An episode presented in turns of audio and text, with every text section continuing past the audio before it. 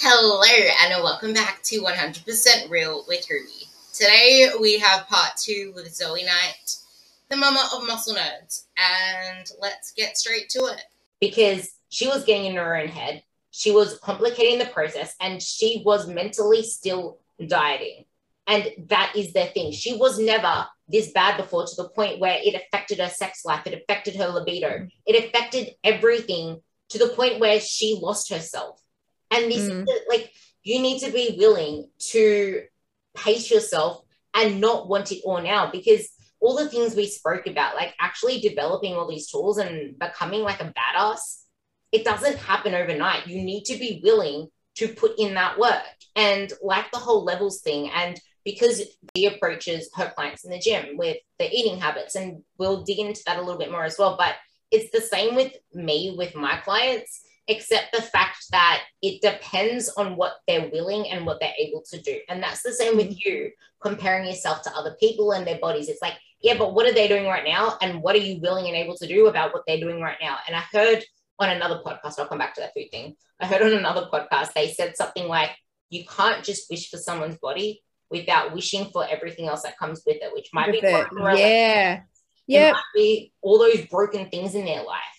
I think we had that with you at one point too. Like I remember you saying, like, we had another client, you're like, oh my God, her ass. Like, I want her ass. And I was like, yeah, but you wouldn't want what come like like the body fat levels that come with that. Yeah, that's what Luke always used to say to me. Like, oh, this is going to be another thing to talk about. Body fat does happen with muscle gain. When clients come to me, the first thing they do now is they go through an introduction week. And the first task on that is a food, a four day food diary in Cronometer. I mean, mm-hmm. my fitness pal, because my fitness Yeah. pal, I can like look into it. So they do that, but obviously they're not tracking every single little thing they put in there, but it gives me an idea. And then I compare that to their initial questionnaire, which has a lot of detail into all the different types of foods they like, don't like, and what they mm-hmm. ate the day before. So they have that. But then if they can't do the My Fitness Pal and they're a busy mum and they can't be fogged, food photos, that's what I get. Yeah. We have the tools for you, but you need to speak out and not just push your way through something that isn't working. And then yeah. once they get that, I actually give a food template. And the food template is flexible unless they already know how to use my fitness pal. And then Yeah. this is where the communication comes in. You will have that food template as a food template without any changes unless you need macro changes or unless you complain about something in your check-in and I might tweak something small, but I won't really change the whole thing Overhaul it. Yeah. food is food. Like food is food. You can change up little things here and there, but you don't need to overhaul everything all the time. But back to the point, it's it is there as a template, and until you are ready to advance and you're you ask for more, then we can put you onto my fitness pal the same way, which is why you go through intro week.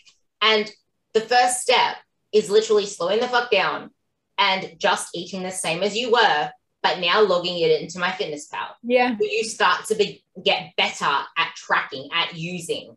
Because there's no Yeah. point going from, okay, I'm going to do all this and then change every single diet and then, oh, I can track this now. Oh, I can track this now. No, you need to do the learning steps along the way. And then once you do that, then you can start subbing a little meal here and a little meal there until you become more competent at it. And Yeah. like comp- you you become competent without even realizing, and before you know it, you're intuitively eating, which you're not really intuitively eating. You're just able to navigate your food. make educated decisions yeah um, and i think the theme of this whole entire chat has just been like small incremental changes and building habits over a longer period of time as opposed to just like a short burst of complete change because it's you want to think about it as the long game like you want to think about can i do this for the rest of my life because i think and look do you know what i understand how the industry has gotten to the point where it has where you've got these like eight week challenges six week challenges 10 day Yeah. challenges i understand because and, and and also I understand how it's gotten to the marketing of like weight loss shakes and meal replacements and stuff like that. And the reason is they're just targeting people's inherent laziness and want and want for instant gratification without putting in any work. And so they're really targeting those desires within people. But the, this industry is the wrong industry to do that because unfortunately, what's going to work and what's going to stick is the opposite of weight loss shakes and challenges. It's the long term habits, creating like a, something sustainable you can do forever that you enjoy that works for you, um, and just small changes along the way there's still so much to talk on here that we need to go back to as well. But so much you just said there as well. It's like before all of that as well, it's you deal a lot with people that come to you like that. But that, that's the whole premise of like muscle nerds and why I invested so much into them. Because so much, yeah. The first thing I ever did, oh, we're gonna have to come back to this. Okay, we're gonna talk about we're gonna talk about the body fat thing as well. It's I put this in my stories the other day. It's like you need to be okay with the fact that body fat is going to happen when you're on a process to building muscle. And that's something that people are not willing to like take on board. They're fearful of it. And I get it because I was there.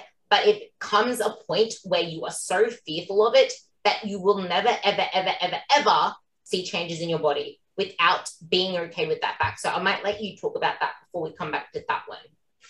Yeah, I mean, eh, you're absolutely right. And there's not really a lot more to it than that, except the, I mean, the first off, you've just got to start questioning five whys. Why are you scared of body fat?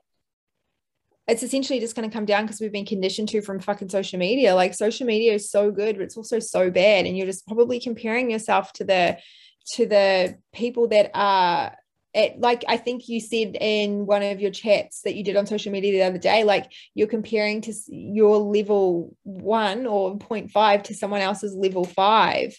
Um, and it's just like you can you can have some control over how much body fat you put on in a bulk, but you'd have to do it really fucking slowly. And it's either like you have to decide what you want to, uh, what, what you want the like the least like do you if you want the if you want it quick then you're going to have to be okay with yeah putting on some size some fat some fat size everywhere if you want if you want to avoid that the most then you're going to have to be okay with doing it in a lot longer and slower um, the other thing is if you are complaining so much about the fact that you don't have toned legs, you don't have legs like Ruby, you don't have a butt like Krista, you don't have these bodies like other people. It's like you do realize that it actually takes building some muscle and the fact that you keep complaining as soon as your pants get tight like mm.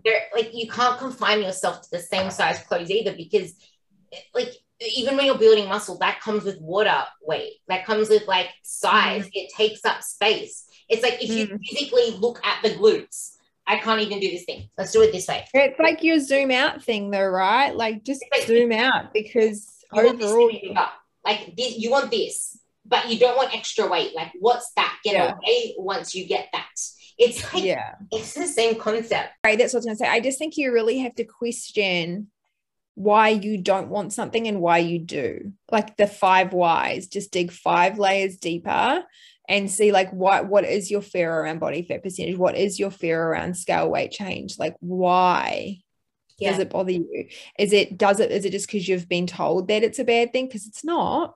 That's like it really isn't. And it's not your self-worth. Like i saw something really good the other day and it's like your scale your weight is the least interesting thing about you. It really is. Like you don't even know it what I really is. You also another thing like i did a chat on my stories maybe a year or so, or so ago and I was thinking, like, if you think about all of the reasons that you have people in your life, like the people you choose to be in your life and that you choose to be friends with, that you choose to be partners with, that you choose to work with, if you think about all of the reasons, like, think of every single person in your life and think of the reason as to why you're friends with them or you have them in your life, not one of them is because they weigh a certain weight. Not one of them is because they have a certain body fat percentage. It's because of how they make you feel it's because that you trust them, you find them loyal, you like their sense of humor, they're good people. It's nothing is because of how they look. Um, and why do we feel like, why do we put that pressure on ourselves when you don't put it on anybody else? Like why do you think other people are going to judge you from your your weight or your appearance when you don't judge anyone else by their weight or appearance? And they don't either. Like literally no one decides to be your friend because you have low body fat percentage or because you weigh a certain weight. Not one fucking person.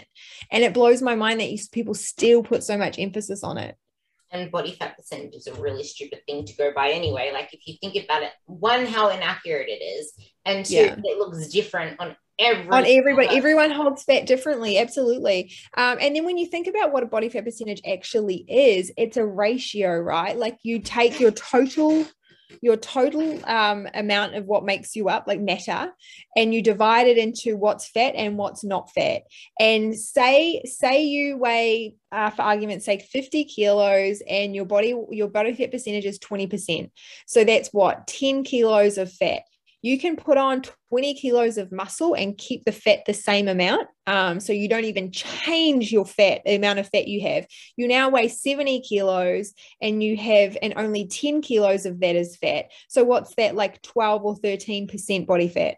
So you've reduced your body fat percentage, but you have not dropped any fat whatsoever. And you've reduced your percentage because you've changed the ratio of what's not fat. Does that make any sense at all? I'm not too sure. That but it's it, like all yeah, all body fat percentage is what's fat, what's not fat. And if you if you drastically increase what's not fat, you're dropping your body fat percentage without even dropping body fat so I don't know why people put emphasis on that either. So that's how you get toned and sculpt legs because toned and sculpt legs and toned and sculpt anything is mm. literally the density of your body, like having more muscle to fat ratio. And I'm gonna read something that Ali put up because I loved it, and I only just saw it yesterday because I was trying to stalk her posts. It's um, she got a DEXA scan just to see what people actually think her body fat percentage is. And many people think that they are much lower than they are, but then there are people oh, who think they are much higher than they are. And the thing is, why does it really matter what your body fat percentage is when you want a particular look? So, yeah. And something I used to say when I was competing on stage is when I was doing comp prep, I should say, when I was comp prepping girls, it's does it really matter what you weigh on stage? Are they going to judge you first, second, third based on your scale weight? Are they going to judge you first, second, first base, first, second, third based on how much you lift? Are they going to get you a barbell and see if you lift the most? Like you're doing things out of a want to look a certain way. And there is something deeper than that. And that's why I don't do the five whys. I dig into the hows. How yeah. do I feel? What does that mean to you? Because there is so much more under the surface. And if you actually get really clear on what something means to you and how you want to feel, it becomes a lot easier to let go of just the goal and focus on the process. Because then it's just like, my gut health is better. I'm digesting, I'm pooping we can talk about poop with the blood pressure too. But going back to the things, the thing that we wanted to talk about when it's not about the food, that was the very first thing that I ever did in terms of my education. Oh, really? Yeah. Was it? It's a deep, that's a deep opening. It is. Maybe you can talk about that without me going into it because you can start that conversation. Um, yeah, so we used to hold a seminar called When It's Not About the Food, and we used to team up with a counselor, um, an EMDR therapist from New Zealand, and they used to specialize. There was a husband and wife team, and he used to be an award winning chef in New Zealand for about 30 years, and then he became a personal trainer. And she's a uh, counselor and uh, does EMDR therapy, which is uh, eye movement EMDR eye movement something desensitization i don't know anyway the premise being so we, when you process emotions or or uh, when you process memories and events from the days that typically happens in your REM stage of sleep, so your rapid eye movement stage of sleep, and the premise is moving from left to right from your brain. So that's why your eyes move the way they do in that stage of sleep, is because that's when you're processing all your stuff. If something traumatic happens, it doesn't process, it stays in the wrong part of the brain. And you, it's all subconscious, unconscious, and you kind of self sabotage yourself, and you've got all these things, and you make all these decisions in your life based on this unprocessed trauma. And EMDR therapy is processing that back into the right part of the brain, like the memory storage part, as opposed to keeping it almost like live. Anyway, the premise of it is um, uh, most people, I think the statistics are 70 to 75% of obese or overweight, I think it's obese people, have had some type of childhood trauma or trauma in their life. So, one of the biggest eye openers for me was when she said that uh, we have this habit, the industry has this habit of looking at obese people and overweight people and saying, hey, you have a problem we have the solution. Come to us and we will fix your problem. The problem with that is the people who are obese and overweight, more often than not, their size is a solution to something. It is a solution. It is keeping them safe from something, whether that is sexual abuse, physical abuse, any type of like, you know, they've put on, had to put on a gorilla suit for whatever reason. Um, and so we need to approach it from a, a softer, more empathetic perspective. And the whole point of the course, though, was not for trainers to obviously fix that. It was to see your red flags, to assess when there's red flags, and to know when to be able to refer out because this person is needs needs a big identity shift. What served them as their coping mechanisms and their survival mechanisms throughout their childhood or growing up no longer serves them, but they're still the mechanisms that they're using. They're now detrimental to them. So there's so much more to it than not about the food. Like you can give them the perfect diet. It's not just as simple as saying just eat healthy or just exercise because it's up here that they're battling with. It's, you know, they don't want to be their size, but their size is saving them from something. It is it is a solution to something for them, um, and they need to be able to work through that and work past that. So that was the premise of the when it's not about the food seminar. Yeah, and on that note, this is why coaching isn't about what you eat. It's not about how you train.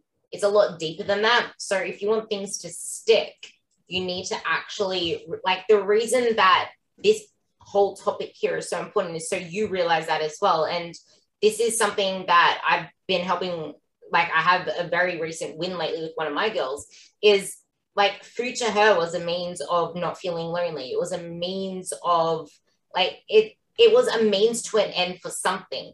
But I know that you talked about it in terms of habits, not creating goals. But it's like, yeah, but it's sometimes it's not even just about the habits. It's about creating the environment so that you're not actually forcing the habits. You need to make it easy to do that habit. Like shift your environment. If you're eating in like the kitchen for dinner, why don't we take the dinner outside and eat it outside so that you don't have the same cues? It's like there are things you can change, but at the same time, with what you mentioned about the whole food thing, it's not minusing, it's adding things in as like it can serve as a distraction, it can serve as a replacement by adding stuff in. Like instead of watching TV at night or instead of doing this at night, why don't we actually have you coloring in? Why don't we change it to something that you do that's spending time with yourself? Where is that lacking? And I find with a lot of my girls, it's actually the fact that they don't ever put themselves first. They don't. Yeah, that's a really bad female trait too. Actually, is uh, they're ultras. They they light themselves on fire for everybody else. Um, and again, like, where does that come from? Like, why do we feel like we have to be everything to everyone? Like, why are we so hesitant to let people down or, or put ourselves first? Or why do we get that guilt if we say no to people? Um, it's just, it's so deeply ingrained in a lot of females and males as well, but you see it more so in females because um, that expectation of like nurturing is there for uh, for a lot of females that expectation of like being the carer the look after you know you you build the home. Um and yeah it, it, they they won't put themselves first. And that means it's that you won't have hard. they get anymore. they get guilt they get guilt if they do. Yeah and where then, does that guilt come from? Yeah like what what are you afraid of? Why do you need to keep doing mm. things for other people? Is it because you won't feel good enough? But the thing is how are you allowing yourself room to be good enough if you're mm. feeling shit all the time? If you're yeah. emotionally drained all the time? Like i was feeling well it's not really good for me as an example but maybe you might think of a client as well but i was putting all my time into hating my waist because my waist is blocky but yeah. it's just a part of me. It's like i put so much time into focusing on all these things i can't do and all these things i hate about and, and, and they're things that you can't necessarily change. Like your ratios are your ratios. You know what I mean? Like, what are you going to go and do? Get fucking, I don't know. Rib, what are you going to do? Rib, rib, yeah, like let's stretch you out. You know what I mean? Like, but then when you and, and, the, and the flip side to that though is like your your mechanics, your biomechanics, like, like you're the perfect body to be strong as fuck. And you are like that's cool. And it's that, funny- that amplify your strengths versus just focusing Yeah. on your weaknesses. Yeah, absolutely. See, be appreciative of what your body can do. And the thing is, you're always going to want what you don't or can't have. Always. Like you get someone that's got a nice elongated waist that you admire, and they're going to be like, fuck, I would love to be able to deadlift 187 kilos. And it's like you know what I mean? Like, man, I wish I wish I had that physique. And it's going to be someone who's got naturally more muscle mass than someone who's leaner. Like I look at girls that have that put on, you know, put on muscle easily, and I'm like, man, that's an attractive look. But it's because they're not they don't have the same physique as me. Like I don't look at many girls that have the same shape as me and I think it's attractive. And it's just because you can do what you've got is normal to you. You always want what you can't have. You find beauty in things that aren't you. And it's fucked up. Like, I love that. It's. Yeah. You mentioned it's like you see that's the thing. Like you see yourself all the time, so you're never ever actually realizing how much you change in that period of time. so desensitized to yourself. Yeah. But the other thing is, when you actually realize why you're doing what you're doing and actually focus on the process and make that the goal, you find it harder to feel like you're less than because everything you're doing is for you and you're realizing how much it's benefiting all these other areas of your life. And you realize now that you are being a better mom because you're doing all these other things. And we talk about identity a lot, and it's like you can't identify as a mom. Yeah, you have kids, Yeah. but there is so much more to you. And if all you do is just give for your kids, you're really not giving them anything because they learn from you and it affects generations to come. a really good saying that I saw that I liked, and I've shared it a couple times on our in our content, is putting other people first tells them that you come second. And I like that because it's just like, yeah, if you just, if all you do is, ple- and this is what my problem is, I just, I'm a very much a people pleaser, and it's not a good trait to have in some instances. Um, but if you just put everyone else's needs first, you are teaching them that your needs don't matter and they come second. So just by default, they become desensitized, and their new normal is like, oh, okay, well, I'll be looked after before the business or before you or before our relationship or you know whatever. And it just and it's and it's a subconscious thing. It's it's you know you just set that precedent that you will always sacrifice and it becomes expected of you. And that's why you get into that trouble of being able like not being able to say no because you always said yes. And it's like if you say no it's like what and you're a fucking dick you know they're like oh my god i can't believe you just said no. Like it's it's really it's yeah. If you put other people first it tells them that you come second and you shouldn't come second. No one should come second. Like you got to do what's right for you. You got to look out for number one. Even if that means disappointing some people like their disappointment is not yours to own or wear. Like obviously don't treat people like shit. Um like don't go out of your way to be dicks but you do have to put yourself first. And if you have to say no to some people and some things like they'll be okay. They can figure it out. It's not your responsibility to make other people's lives easier. That's their responsibility. I love that so much because it's it's touching on the fact that if you really don't look internally and see what it is that your approach right now is impacting physically, emotionally, socially, you're going to keep burning the gas out. And mm. you get to a point where like I have a I have a example of a client who's a Spotify premium and they're Yeah. part of a little they're part of a little group chat because I have like a couple of group chats with people that can like help each other out. But Yeah. two of the girls in that group chat have become Spotify premium and two of the others are still like trying to grab onto things. But it, I had the conversation with her outside of the chat. I'm like, you do realize how far you've come by reading what that other person just said. And she's like, holy shit, yeah. Because Mm. that whole like putting each other first and then it, it becomes a self-fulfilling prophecy where it's like, I wish I was still here. And you're looking back to old versions of you. You're complaining on social media all the time and you're, compl- you're creating the perfect environment for feeling like absolute shit. And Yeah. it just feeds itself. And if all you're going to do is just, I guess, if all you're going to do is wish for things, but not actually take the actions to do them, you're never going to build confidence or feel capable of doing things because confidence comes from doing what you said you would do. If you keep putting your word on the back burner, you are never going to believe in yourself. You are never going to trust your body. And if you failed in the past, I might put this post up today and I'm going to tag you in it because I wrote it. I actually wrote it this morning.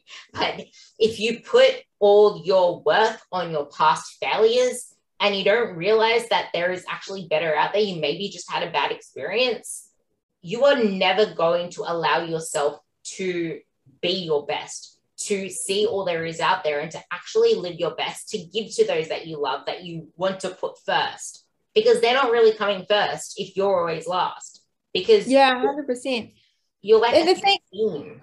Yeah, and the thing is though, like if you've got the self-belief that like you're a piece of shit or that you're lazy or that you're a person that never gets anything finished or that you're a person that puts other people first or whatever, all you're going to do is act in a way and and that validates that belief and that you're going to look for confirmation that confirms that belief and you're going to ignore anything else that disputes it or says otherwise. So like if you're a person like uh if you identify as someone who like oh man i never finish anything and this like little like it's do you know what? A really good example it's not really a good example but we had a we had someone leave like a bad review on us on our social media like or on our business page um, a few years ago. They left like a one star review and just said that we're not good at what we do and all this sort of shit and um, I ended up contacting her, and I was because it was a it was a co- client of one of our coaches, and I looked through her entire time of working with him, and she had come to us and she wanted to get her period back. She wanted like her goals in order, where I think get her cycle back, um, get I can't really like get healthier. And then her final goal was to lean out. So we literally like she got her period back. She got um her sleep was better her moods improved and her chicken form she was confirming all these things and she was solely focusing so this is like your zoom in and zoom out thing she was solely focusing on on weight loss. And the problem was like to address her health issues she had to put on a little bit of weight. And it was like two kilos. It was fuck all really um compared to like obviously what it was. So we were worked on all the things she said she wanted and she achieved those but because she couldn't stop focusing on the weight loss stuff and because that was to come like we were literally just about we'd gotten some health stuff in order. We are literally just about to start like a cup a cup for her so she could drop some body fat. Um but she disregarded all of the things she had achieved and all of the wins she had had because she was focusing on what she hadn't. And it just blew my mind. I was like how do you not see? Like we literally first off we gave you what you after you you achieved all these things. This is all the progress you've made. You've made 10 progress things and one thing you haven't done but you're focusing on that one that you can't see the 10 And that. people do that all the time I love that. Like my my philosophy on this is obviously different than yours, but this is why I say fuck the scale because yeah there comes a time where you are just like you start with good intentions, like she did. Uh, This is why I like client examples. Client examples are so relatable for people listening to this because you start off with great intentions, and then as soon as you get so focused on that scale number going down, I see with like friggin' apparently because of slimming world or whatever it is, because you're always so focused on the number going down.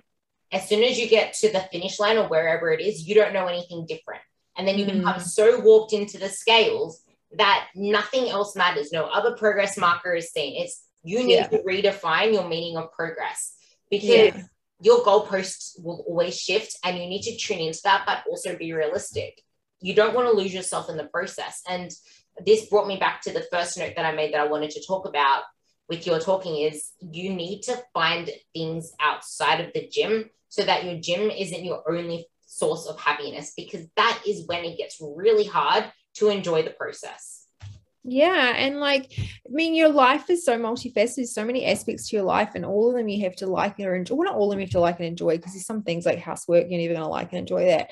Um, but I remember what got me actually, what got me to meet, meet meeting Luke in the first place, and what got me into just like, I guess, the education and continuing education side of the industry is I remember when I was training clients and I was like, surely there's more to the to them getting the results they are after than the 45 minutes a day that I see them? Like what about the other 23 minutes and 23 hours and 15 minutes? Like what are they doing in in that time? Um, and that's where it started me on the education journey and like trying to learn more about how the body works and learn more about sleep and habits and lifestyle and how that interplays because you have 45 minutes a day with someone, not even a day, 45 minutes three times a week. Like you have to find stuff outside of that that's going to be conducive to where you want to go as well. And like what is that? What does it look like? Where are you now? Where do you want to be? It's different for everybody. And it's not just the training that you have to focus on. It's just like it's your thoughts, it's your beliefs, it's your outlooks, it's your habits, it's your sleep. You know, everything has to be kind of looked at and addressed and like monitored and managed as much as possible. Yeah, and that's the other thing as well, because this is where we go into the habits, because it it takes a while to create a structure that serves you. And mm.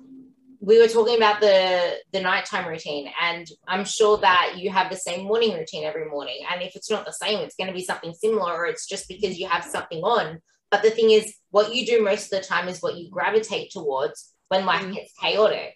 So yeah, yep.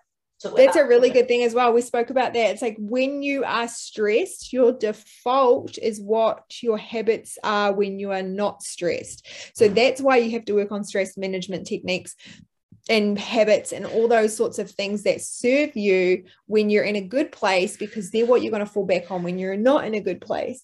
Um, but there's just it's just it can appear overwhelming to people because you're like oh my god i have to like address all of these different aspects of my life like how overwhelming like i don't want to do that. But it's it doesn't have to be. It's just all these small little things and like your morning routine starts at night the night before. So it's just like what can you control? What are you willing to do? Let's start there and then we will it's it's a long process. Yeah that's the thing. It's overwhelming if you're trying to do it all at once. And mm. like like i said in that video that i sent you it's you're not just going to have to figure out how to do all the things the next day because you don't just wake up at your goal. Like you become that person in the process. And that's what a lot of people miss out. It's like, what if I fail? Or it's the fear of success. It's like you don't just fall into success. You work hard to get there. And in the process, you learn how to do the things and then you learn how to cope with all these other things. But then something you said kind of ties back to the not not everyone can start off with fat loss because yeah. you don't have the stress management in place if you don't this is something that I actually did learn from the business little unit you had in there is yeah. if you can't raise your ceiling, raise your floor. And if you yeah. can't raise your floor, then you're going to keep falling to the old habits that you ever had. And this is another saying of mine. I put this in like a million posts by now. It's your default settings are bullshit. So yeah. you need to upgrade the hardware before you worry about fancy apps, before you worry about how your phone functions or what your phone does, like you need to fix the default settings. Because if something yeah. happens or you break your phone and then you get a new phone, the default settings there are bullshit if you haven't yet upgraded them. Like you need to actually work on your hardware. And this this kind of ties into the really other big topic, which is it's about a calorie deficit, not a nutrient deficit. And the reason why this all ties into it is because if you're not actually getting in your protein, for example, like people do not eat enough protein, that can be one for you as well.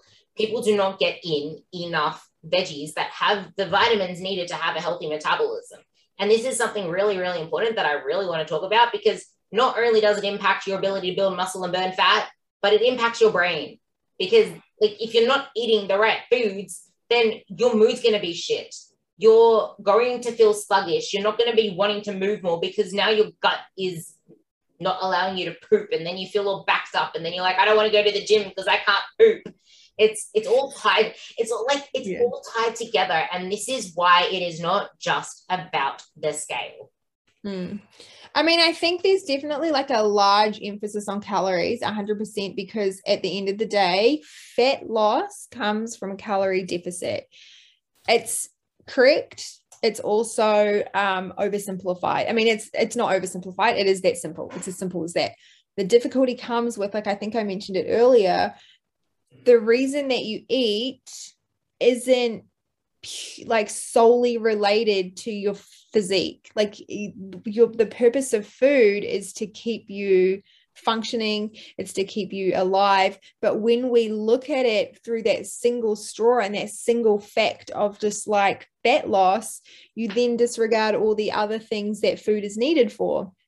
And a calorie deficit shouldn't be a nutrient deficit. And what that means is like I every single process in the body is fueled by like a vitamin or mineral. You have like you have nutrient dependent cofactors and nutrient dependent receptors and nutrient dependent um if, like conversions and enzymes. So everything like that has to be converted in your body is reliant on a mineral or a vitamin or or something. And if you don't have enough of them like say you need and and this i get this from this example from dr libby and she's really good. Say you need um, substance X needs to be turned into substance Y. Like you have that that conversion has to happen for you to function um, or for, for some really important process to work. But for substance X to convert to substance Y, it, it needs to have substance Z. If you don't get enough substance Z, in your diet, it's going to find substance Z from somewhere else that it is in the body, and that'll cause deficiencies and all over the place. If you then don't get enough substance Z, substance X won't convert to substance Y, and you'll get twofold problems. Not only will you not have enough substance Y, you will have too much substance X, and that can cause its own issues. So, nutrients are so important. Something that help, just so you can continue on that path this kind of might work with blood pressure, but that will be later on. Um, very soon. Blood markers, when you get your blood tests, that thing that is shown on your blood test is not the thing that's wrong. That is the thing that is showing up because something else is wrong in the system. And that's the same with this. Like you will deplete from other areas and your body will take from other areas because you're not giving it something else in a different area. So then if you address this, you'll probably down the road will make the whole issue worse because you're still taking from this in the long run. Mm. Yeah, I mean, you're like, I, as from what I understand, I don't, I don't interpret labs. Um, it's not. I'm still learning that in school. Um, that's a that's a Luke Leaman category. But from what I understand, is whenever you get your labs, all that is is a snapshot of of what has been going on. Um, it's like a, it's like almost like a history of everything, and you can't just look at your blood work and look at the ratios as as, as standalone figures and being like in range, in range, in range. You have to look at ratios between certain things things you have to look at different patterns amongst things. You have to have an understanding of like what happens within and most doctors will be like yep you're in range with everything. But even then the ranges come from the averages of um, blood tests that have been done over decades or whatever. But how many healthy people go and get blood tests? Those ranges aren't from healthy, optimal people. And everyone has their own optimal range. And no one knows what that is because nobody goes to the doctor and says, I'm feeling fucking fantastic. Run me my labs. Like nobody does that. And also, even if you did, the doctor wouldn't give it anyway. So you don't know what your optimal levels are because you don't test and do when you're feeling the best. I'm going to tie this back to the importance of having a coach because this is actually really important. What Zoe just said there is really important. And this is why you need to freaking do your feedback and not just say it's good. Like you need to speak up for a lot of things because everything that you put in metrics, like whatever it is that you are willing to put into our metrics, which I wish most of my clients actually filled out their damn metrics because it's so important and you're going to explain why. But it's like those metrics mean nothing. The sleep data on your watch means nothing without context because what looks good on mm-hmm. paper might have you feeling shit and what looks shit yeah. on paper, you might actually feel good at. So it's relative to you. And because you said this really well as well, it's it's a snapshot in time of what you were doing before. And I know Luke mentioned this before. I don't know the intricacies, but it's almost like when people just give you an estrogen blocker because your estrogen is high on blood tests. But the thing is, the estrogen. Why is it high in the first place? Yeah. That's the thing. It's like, yeah. why is it high? Yeah. And I mean, he talks about that with glucose disposal agents as well. So, what a lot of people will do is be like, oh my God, I'm not like, I'm not utilizing, I'm not getting glucose into the cell. I'm going to get a glucose disposal agent and I'm going to force that in there. You know, you have to ask the question, why does your cells not want it in the first place and address that instead of forcing the body into something. And this is the thing I spoke about this. Uh, we did I speak about it somewhere? Oh, I can't remember it might have been on a podcast and they um we spoke about the difference between like conventional medicine like westernized medicine and then uh, alternative medicine and like what the differences were. And it's almost like the medications and pharmaceuticals and stuff and the drugs that are created fantastic. They save lives 100% they force the body to do certain things right? They they're like okay you've got something that's not working take this and it's going to force it's going to force your body into it. Whereas like the alternative medicine is more like let's coax your body into wanting to do the right thing on its own. Um, each have a place. Say that again? Force versus facilitate. Yeah and so it's like each has a place each has a time each is and they're both are both got like pros, both got cons. And that's the thing. Everything's got pros, everything's got cons. You've got to learn the pros and cons of everything so you know when to use it and when to not, and when it's suitable, when it's not. Um, and then another example of that is like cortisol. Everybody demonizes cortisol. Everybody says, oh, you know, you got to get your cortisol down, you got to get your cortisol down. But cortisol is high for a reason and it's trying to protect you. It's just doing its job. You've got to find out why it's high and give it a reason itself not to be high instead of trying to force it down yourself. Um, because all you're doing then is treating the symptom symptom and not the cause. Cortisol is actually anti-inflammatory. So mm-hmm. it's actually that's why it, it's yeah thing in your body if it's high because obviously there is something going wrong if it's high. I mean, trying to make you anti-inflammatory. Da, da, da. It's like the stages of stress, right? It's like you have your acute stress response, which is when your adrenaline and your noradrenaline spike, and you're supposed to then once that happens, like you're it's it's it's it's instant survival. That's the purpose of it. It's like let's get you out of the situation that you're in danger with right now if that stays elevated for too long, that's when cortisol comes along and suppresses it and, and it does the anti-inflammatory and all that sort of stuff. And when that when that is high for too long is kind of like when you get all your issues. So it's like let's not force cortisol down. It's doing its job, it's protecting you, it's saving you. Why is it high in the first place? Same with the glucose disposal agents, same with the estrogen blockers. It's like you've got to look and find out because all your body is trying to do is save you, right? You have to find out like it's doing everything for a reason. You just just have to find out what that reason is. And you have to talk to your body. yeah and you have to talk to your body in a language that it understands and that's just like for example when you become stressed and i think this is something you wanted to speak about anyway it's like how does your body know that you're safe so your hypothalamus's job is literally to just assess your environment, to assess your blood levels, to assess everything, and see if you are in, if you are safe and if you can communicate to your body in a way that it understands and that means and one one good way to do that is breath work right? So breathing if you can inhale for a certain amount of time if you can exhale for twice the amount of time that you inhale that is a good communication to your body that you're safe because if you're in a situation of danger you wouldn't be able to do that you wouldn't have the luxury of time to be able to slow your breathing down. And same with calorie deficits, right? Historically, the only time that we have ever been short on food supply is if like floods, famines, and wars, right? So when you are when food is scarce, uh, and if you uh, if your body is aware that food is scarce, it's going to do things to protect you or to try and reserve and look after you because it's like we're not getting what we need. All right, now we're just going to start being a little bit more um, efficient with what we've got because we need to make it last longer if you diet when your when your body believes that food is scarce and if you continue to diet all you're doing is confirming to your body what it thinks it knows is that food is scarce so it's going to do what it can to preserve what it's got so that's why sometimes you do have to start eating at maintenance. You do have to let your body know food is available, we are safe. And you have to do the breath work because it's like, okay, we are safe. Like, talk to your body in the language that it understands. That there was something in there that I really want to talk about, and that's the calorie deficit isn't always a calorie deficit in your body. Like it is, yeah. it might be on paper, but because your body becomes so efficient, this is something I learned personally. And it's that a food might be like 200 calories, but then your body would process it as 300 because it is in a state where it wants to get as much energy as it can from the food.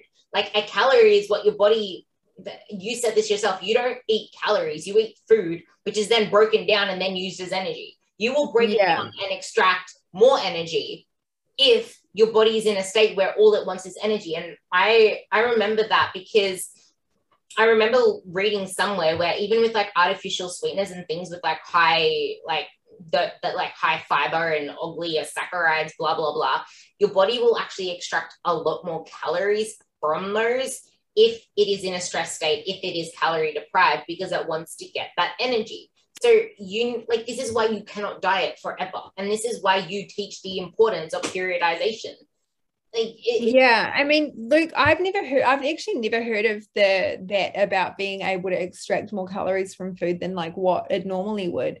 Um, but I do know that Luke speaks about on um, like you're never really truly in a calorie deficit because you're either using the food that you're eating now or you're using the food that you've eaten previously, which is your stored body fat. Um, and that's where it's like big cal- like if you're consuming less than you need, your body's going to find what you to make up the balance of what you need from somewhere else, and that would be your fat stores, right? Um, so you're never really in a deficit as such. Your body will find it but if you aren't giving it enough uh, how it how it finds what it needs is by reducing what it needs.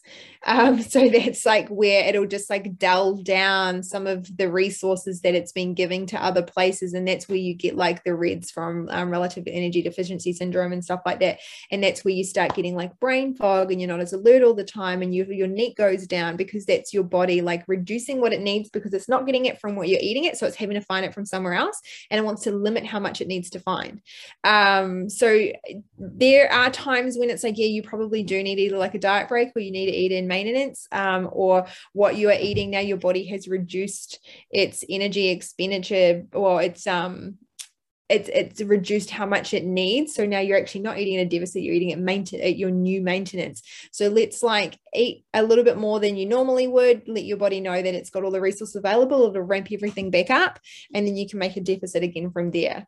If that makes it does, it does. But the thing is, here's the thing. As we said in Ali's podcast, walk 50 miles into the woods, you need to walk 50 miles out. So you've been doing yeah. like if you've been doing the same shit for years, you mm. can't just walk it up for like yeah weeks and be like, I want to go into a fat loss phase. And I think a really good place to kind of sum this up. So it's not gonna, I don't know, what else what else do you want to talk about before we like go into the hurry? I think that's kind of it. I think we've covered a lot of really good stuff. And I haven't eaten today yet. It's 12.35 and I'm starving. It's 1.35 here, but yeah, that's right. You're an hour ahead. Yeah. I cannot wait for the daylight savings to end. Before we talk about the importance of health metrics, the last thing I wanted to talk about was the thing that we started on with the self-awareness around calories and food and how tracking your food is not an eating disorder. But the thing is, yeah, if you look at Luke and you look at Zoe, they're two polar opposites in terms of when it comes to how they make their food. But the thing is, Zoe's been doing this for ages. She knows how she needs to eat for her body, and she it's she kind of consciously, unconsciously tracks her food because she's competent at it. And mm. I guess the biggest part that I wanted to have there is the importance of routine, the importance of having the education around that food so that you are like the fact that tracking calories isn't actually you being obsessed or you being disordered because yeah. you don't just track calories to lose weight you track calories for more things than just losing yeah. weight and it's, do you know what? There's like a couple of points here on that. And one thing, Australian strength coach said it very well. Someone in one of his Q and A's once, someone asked him how many calories he eats, and he's like, I have no idea. He goes, I eat, and if I put on weight, I eat a little less and if i lose weight i eat a little more so and that's literally it's that simple but I think the the I track maybe twice a year, and it's more so just to bring awareness back to what I'm eating, so it's not so mindless. It brings my mind and consciousness towards like I make more conscious decisions. But I also think it's important to point out that I am also aware of what food, of what signs and symptoms to look out for, and how food should make me feel, and how food should, um, how I do respond to it. So like I know when I'm making a poor decision but I'm consciously making that poor decision and I'm aware of the consequences that are going to come from whether I eat well or whether I eat poorly. Um, and I can choose whether I want to accept those consequences or not. So it's like, yeah, I'm going to eat whatever the fuck I want today. I know I'm going to feel like shit tomorrow, but I'm going to I'm that I'm I'm consciously aware of the consequences and I'm choosing those consequences today. Whereas normally I can be like I don't I don't want to feel like shit tomorrow or like I don't want if I if I do this for like a month like I don't want to put on like 4 or 5 kilos so I'm going to choose not to. Whereas it's like it's you I'm not burying my head in the sand of what food is doing to me whereas I think a lot of people want to do that. They don't want to bring awareness. They don't want to understand the consequences or understand what food does or doesn't doesn't do. And so they just bury their head in the sand about it and be like, I don't care. Um, whereas like I'm not burying my head in the sand with it, but I'm also not becoming like hyper fixated and the the data isn't driving me. It's just like at least I know I, I'm making my own decisions and they're educated decisions. I want to emphasize the fact that this is why there are levels to nutrition. This is why we both have levels to the way that we approach our food with our clients as well. It's because you don't know how good you can feel until you actually mm. feel it. And yeah, because Zoe mentioned heaps of times about how things make her feel, how the hell can you know how certain foods make you feel when you've been eating Maccas your whole life?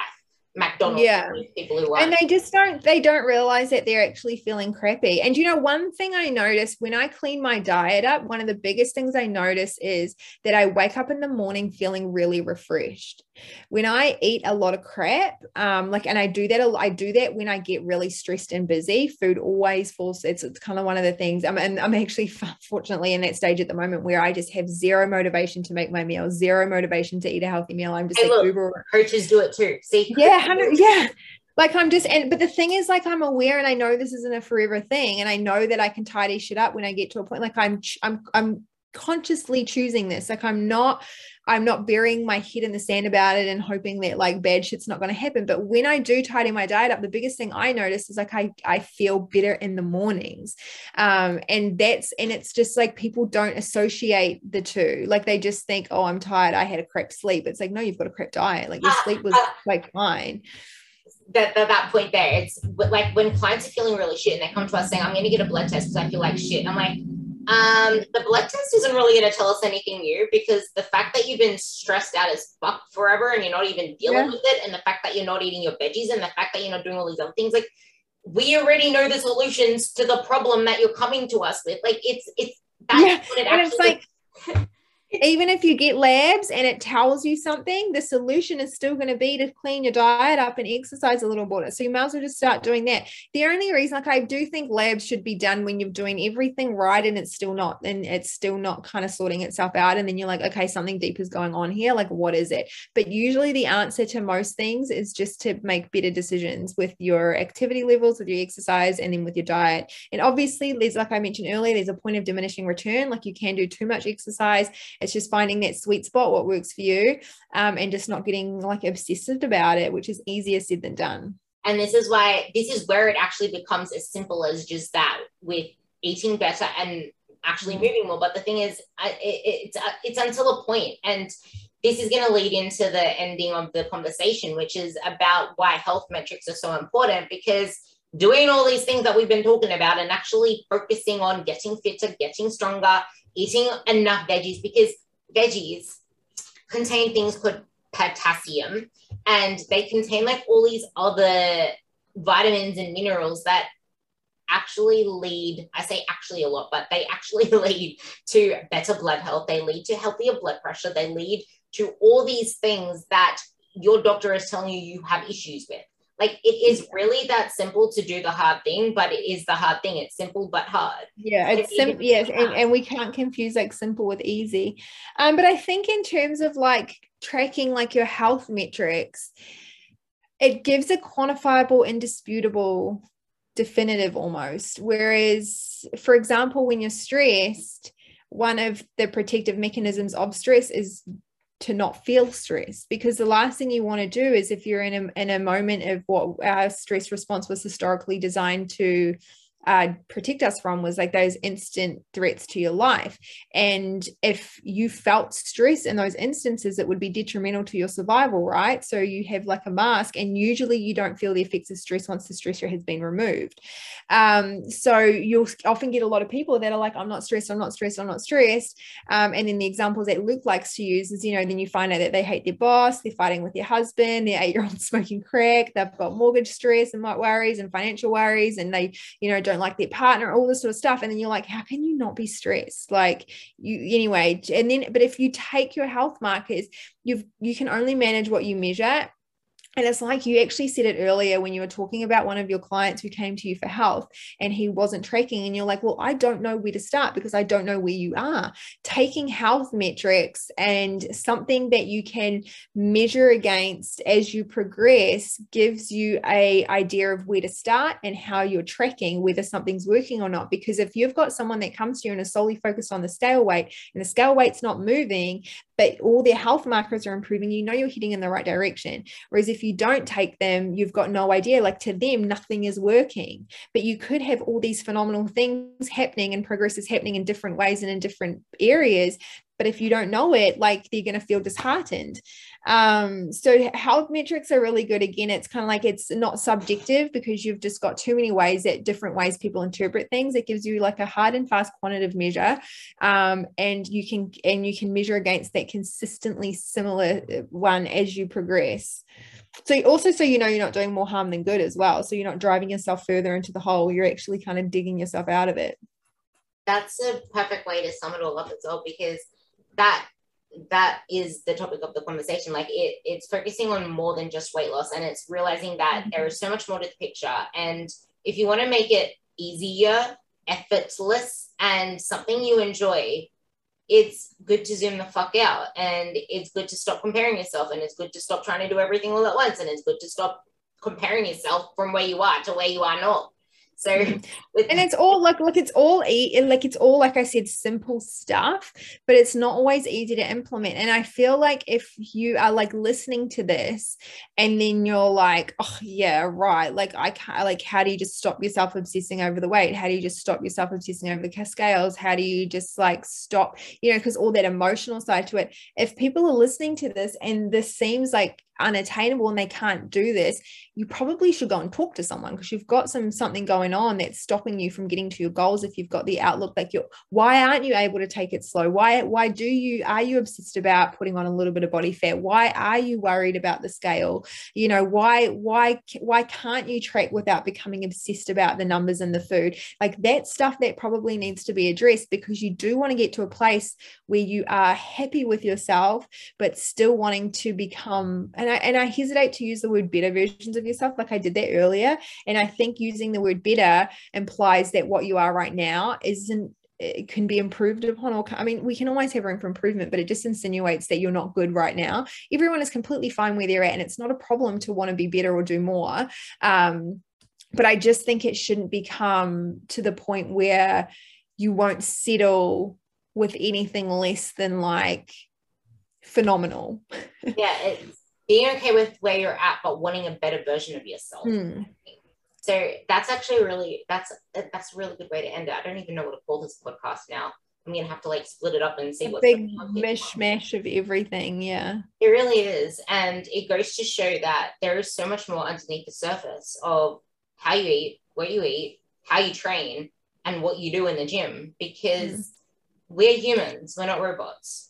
And another thing, just really quickly to touch on that I jotted down before is, um, you know, you can really set that put someone in the right environment, they can create the right habits. But if they don't change their mindset or beliefs around stuff, they still won't ever get to where they want to go or or be happy with where they are. So people really need to um, work on their perception of themselves, uh, and that will help them. Because yeah, it's just like I said, if, if you focus on shit through a straw, you kind of miss everything else. And you can set someone up with the right habits, but if they're approaching it from the wrong mindset or the wrong perspective or the wrong point of view, then it's not. It's probably going to do more damage than good in the long run anyway. You cannot solve a problem with the same mindset that created it. It's yep. the same thing. 100%. Yep, that's exactly spot on. Yeah, so with that, thank you for the chat. Thank you for coming on Mama Muscle Nerd. so, if you liked this, make sure you actually go and check out Muscle Nerd's page because that it like you will see why there is so much more to this than what meets the eye. And it will give you such a big reality check for what really constitutes health and fitness and your dream body and how it really is not as complex nor as simple as it seems. It's it's what you make of it and what you are willing and able to do. So with that, thank you for coming on. You're welcome. Thank you for having me.